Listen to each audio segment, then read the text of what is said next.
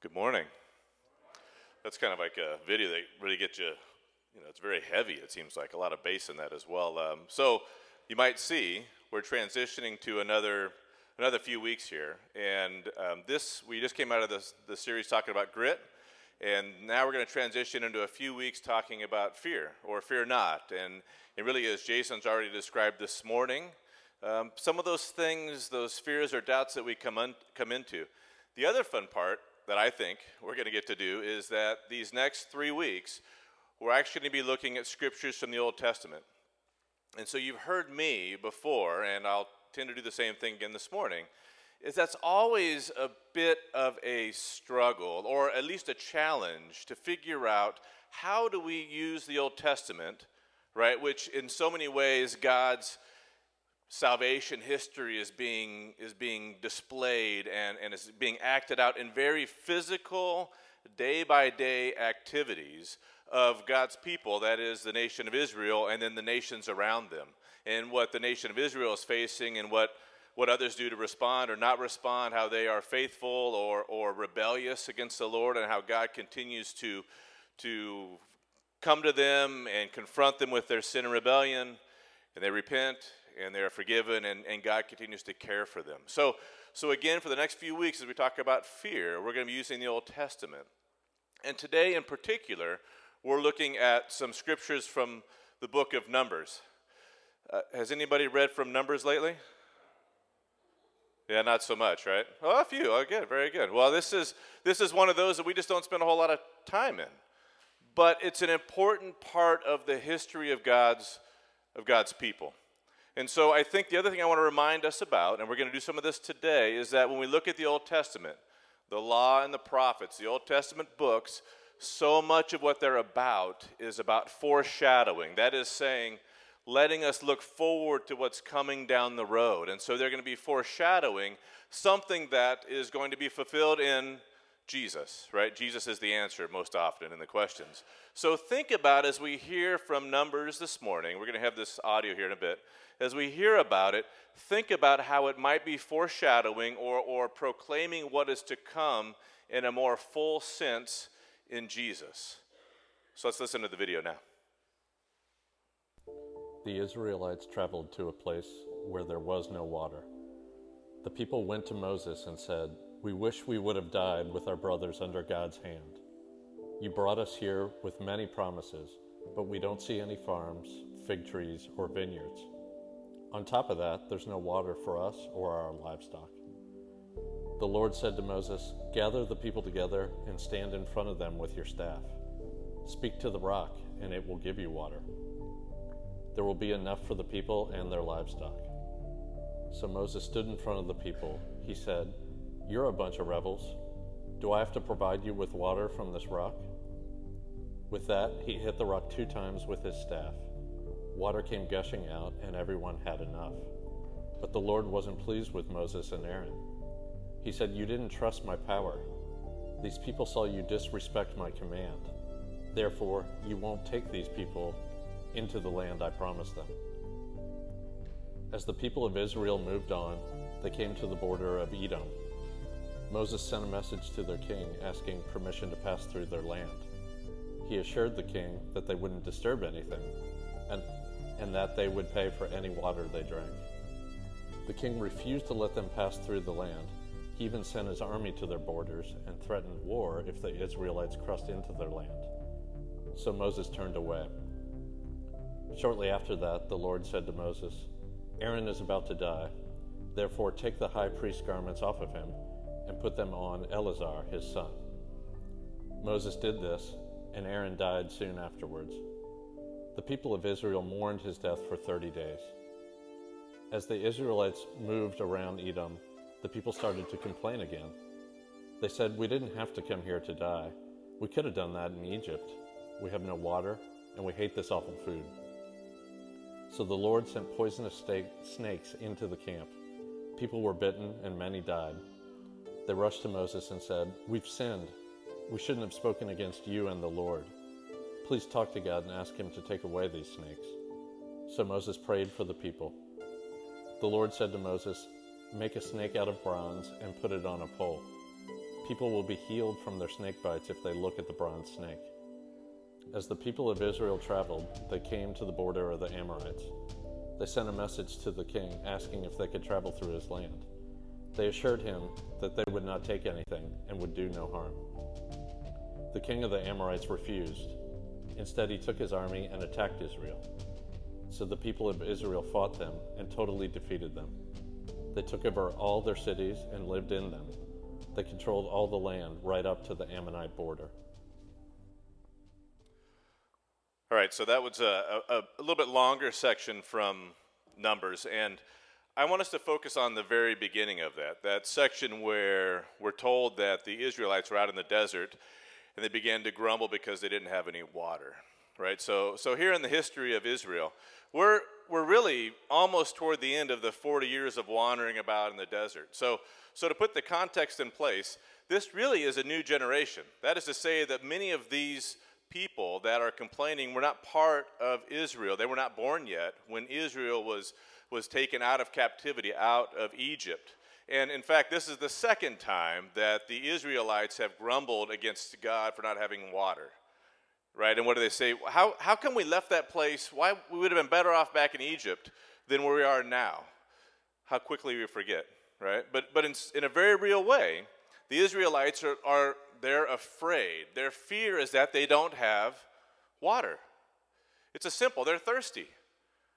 And if you could imagine if you're in the desert and you have no water, that'd probably be a real concern. Now, how many of us worry about having water to drink? Yeah? Okay, a few do. Okay, well, you're in the industry. I get it, Jim. That's right. I, I, do a little bit of running once in a while, and especially when I was out west, out in the trails. There were times, self inflicted, I will admit, when I was in the back, the back country away from water and it was hot and I was running a little bit low. But again, self inflicted, and I knew where to get it when I needed to. The nature of the fears of what Israel is facing is just different than what we're facing today.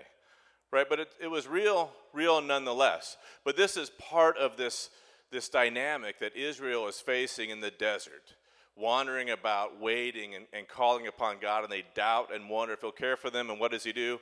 through Moses, they strike a rock, water flows, and the Israelites, one more time, even in the midst of their doubt, are cared for.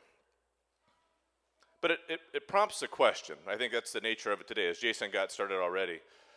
What about fear and doubt in your life? I mean, what do you, what do you fear? What, what do you thirst for to be resolved or taken away for, from you? Has there been a particular time or incident that you were extremely fearful for something? Or is it just part of the day to day activities of things that you're concerned about? What is your thirst? This past week or so, Carrie and I have been talking a lot about this. Even on the way here, she was pointing out, see, there's another source of fear, and just all kinds of fun stuff. And she's been very helpful, so thank you, and I appreciate it. But one of the incidents or in, uh, occurrences in my life that I want to just share about a little bit is that when we were in California, uh, my kids were in high school before we moved to Houston, so this is probably four or five years ago. My, um, my teenage son had a, a medical situation that I, we lived about th- kind of between San Francisco and Los Angeles, and I was down in Los Angeles for work, and so I got a phone call from Carrie about 10 o'clock at night and my son had had a medical situation, was unresponsive. Paramedics were on the way to the house, and that's all I knew. So here I am, three hours away from home, and I know that my son is in a, in a state of difficulty. Physically, his body, something's going on. We didn't know what it was at the time. And he was on the way to the hospital. So obviously, I jump in the car quickly, and I had about three hours of driving to plead with the Lord. I trust that God has the best in store for me and my family, but oh man, you get in that situation and the fear creeps in of the what ifs, and it becomes pretty, pretty powerful. Praying for God to, to be the healer, to, to take care of my son, to give the doctors what they need to know what's going on. But Lord, just don't take him, right? Don't take him. You can imagine what that drive was like. Hopefully, none of you have been in that situation, but, but certainly you can imagine the kind of fear and doubts that crept into my, my head. Now, that's one particular occurrence. What, but what are some of the things that happen in your life kind of on a regular basis? What are the things we fear? Jason, Jason's been open. What, what else do we fear? Shout. Anybody willing to share? What'd you say? Death. Death? Death. Okay, so we have, a, we have then this fear of dying, and we have a thirst to know that there is a plan and something for me, I trust. Is, is the fear of death about just you, or is it about your loved ones as well? Yeah, probably the family. Now that you're married, you have those thoughts, I'm sure, and so we have this, this thirst to know that everything's going to be okay in that kind of a situation. Okay, when that's a very like death, that's okay, the end of life sort of stuff. What about something more every day? What kind of doubts and fears do we deal with? Rejection. There we go. I might put it this way we thirst for acceptance. We fear being rejected. Am I okay? Am I, am I successful enough? Am I matching up to those other parents that I see? How are my kids going to be? Does someone love me enough to value me enough to become part of my life? This fear of rejection or, or a thirst for acceptance especially in this environment. Again, having my kids now are in their 20 somethings, and they both are, and we talk a lot about self confidence and image and, and, the doubts and fears we have about am I acceptable to somebody else? What other kind of fears do we deal with? Failure, family brokenness.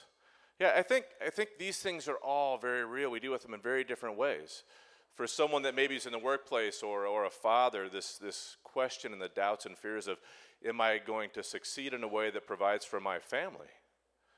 And young kids that are coming up, and how do we plan? And, and the, the thirst for, for it to all be taken care of.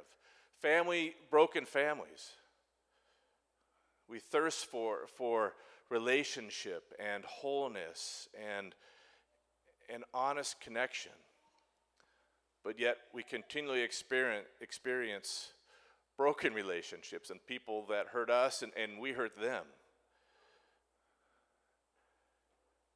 I hope you see that it isn't just really big stuff like I talk about in one occasion. It's, it's the everyday.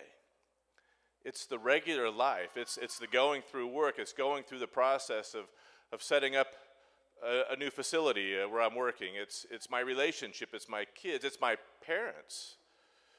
What are we going to do as they age? How can we care for them? So, so I think that these, these ideas, which aren't just simple like thoughts that, oh, I'm worried too much, they're, they're real concerns. They're real parts of life. And these fears creep in, and we have, um, we have a willingness to let them sometimes control us. And, and, I, and I pray that today, I pray today that you're able to take just a moment and think about what is that one fear that gets to you? What's the thing that you thirst most for? For Israel, it was clear. It was water. A very real concern if you're in that situation. And as we look at how Israel moved forward, obviously the Lord continued to care for them this episode, this period of time for God's people Israel, you had from the departure from Egypt when they crossed the Red Sea, and then they began to what? Wander in the desert for how long? 40 years. That's a long time in the desert. Could you imagine that? I mean, we have different seasons, I suspect, we go through these things. We just have talked about our fears and our thirsts and but you could imagine struggling with something or that situation for 40 years. And in Egypt's, in Israel's case, it was a generational thing. Like I said, this, this wasn't the first time they had felt like the God wasn't going to provide water for them. In fact, a new generation of those wandering in the desert were doing the exact same thing that their forefathers had done not long after they departed Egypt. This episode for Israel was so significant that the nation of Israel, and through God's instruction, they had a feast or a festival called the Feast of Booths. Now, this is a time is, which is typical, like in our church history, we talk about Easter or Christmas, and that would be a festival, a special time for Israel, there was the Feast of Booths, which recalled this time of wandering in the desert and God providing everything for them. So, a booth for Israel would have been a temporary residence. Think about like at the carnival, right? A booth at the carnival, it's not there forever. You can hang out for a bit, right? It's, it's a temporary deal. This festival of booths was a significant and holy time for God's people, Israel. And it would be a day of, of eight days, and every day there was a specified uh, worship and sacrifice that would go on, and they would do this every year. And it was a, a tremendous time of reverence and holiness and proclaiming who God is for the nation of Israel. Well, John's gospel um, in the New Testament actually describes one of these episodes and Jesus' involvement with it. So, so picture this Jerusalem has Jews from all over are in town to celebrate the feast or the festival of booths. And they're in this process of the daily uh, sacrifices and worship. And the culmination of this festival was on the very last day, day number eight, after seven days of doing a variety of things. The, the priests on the last day would take water and they would walk around the altar seven times and they would be dumping and pouring water all around the altar the Festival of Booths would talk about God caring for the nation of Israel when they wandered the desert, but specifically here, we have a proclamation of what Israel thirsted for. And that water was part of God's provision and part of his harvest and part of what he provided for them in a very real way. So picture this, right? Everybody's in Jerusalem. The, the Israelites are celebrating, and then this, this Feast of Booths, the last day, the water is happening. And just at this culmination of this feast, as the priests are pouring water around the altar, Jesus stands up. And Jesus says, If anyone is thirsty, let him come to me and drink. Those who believe in me, streams of living water will flow out of them. Now, here we are 2,000 years later thinking, okay, yeah, okay, so Jesus just doing his Jesus stuff. But if you're a Jew in that gathering, or one that hears about it, what did Jesus just claim?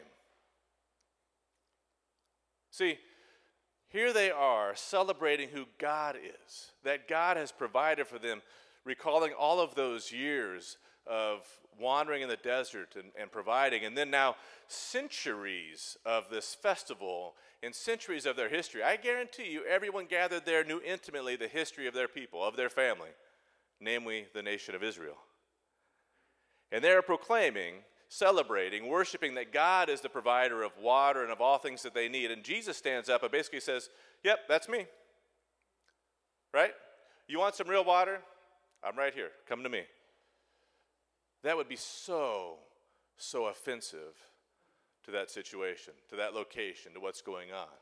We could sit back a bit and just like, oh, yeah, okay, that's just Jesus doing his stuff. But, but he is clearly claiming that he is God.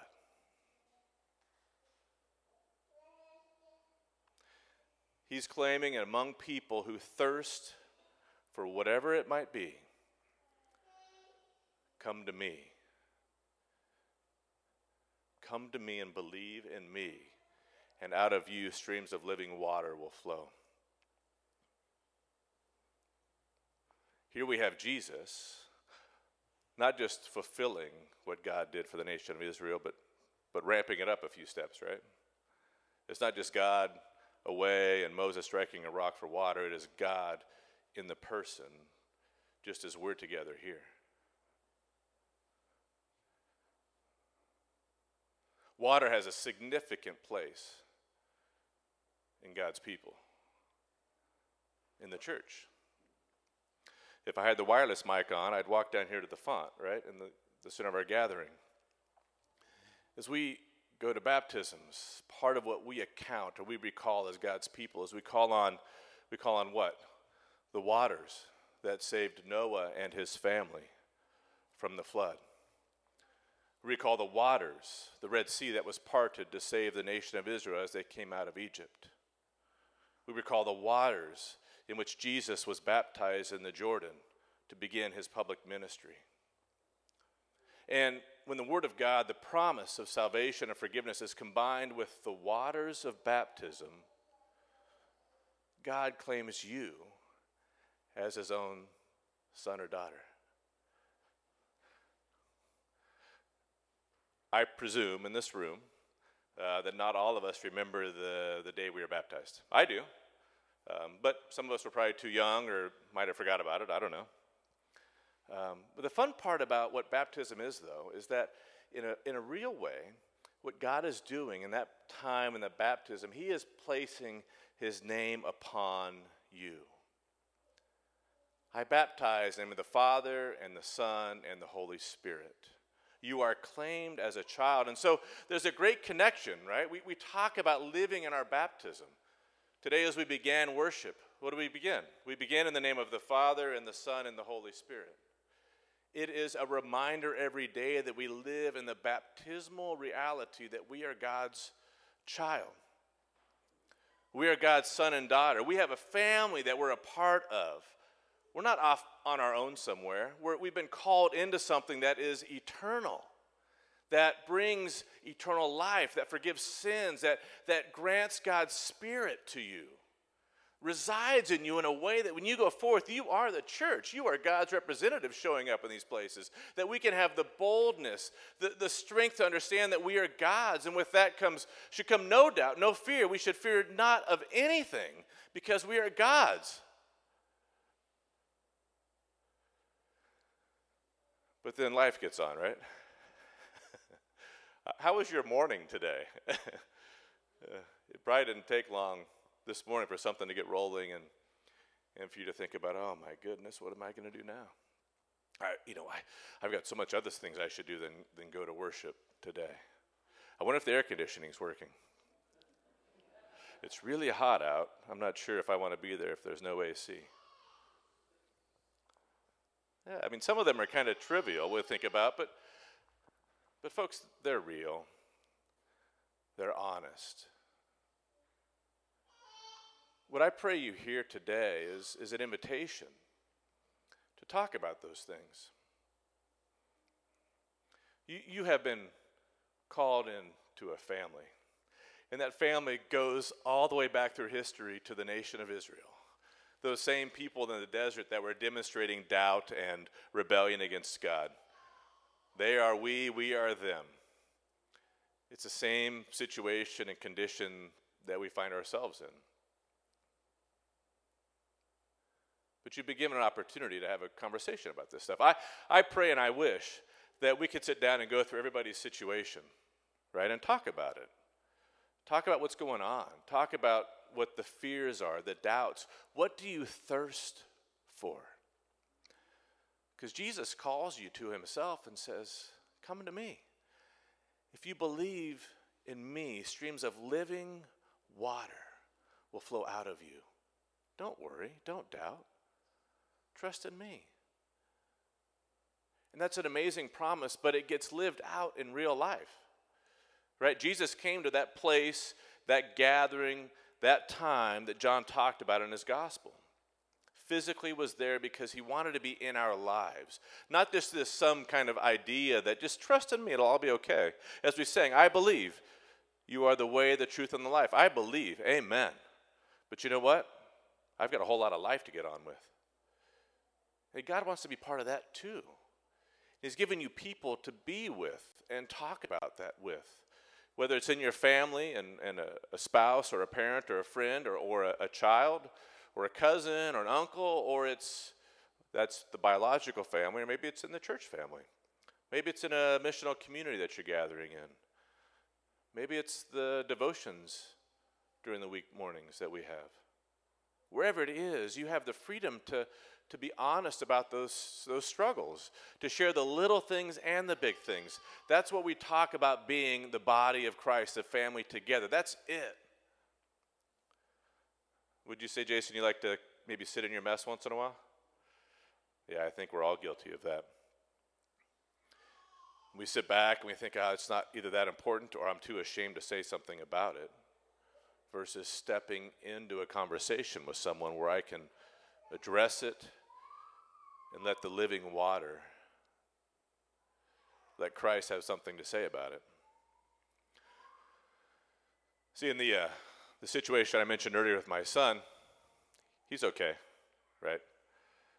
As I was driving home that night, um, it was an amazing three hours of prayer and, and crying out, vocalizing. Nobody else was in the car with me, so I could say whatever I wanted to. vocalizing what was going on and, and just listening. And um, fortunately, the freeways were empty because it was late at night. There was just in time a, a great comfort that settled in. Because I realized, as much as I love my son, he was God's son before he was mine. God affirmed for me that, Rob, if, if you care about him this much, how much more do I love him? How much more do I love you? That I gave my own son for you. I sacrificed my son for you so that you would not have to fear or doubt or worry about anything in life or death. If you are mine, you are mine forever, the Lord says.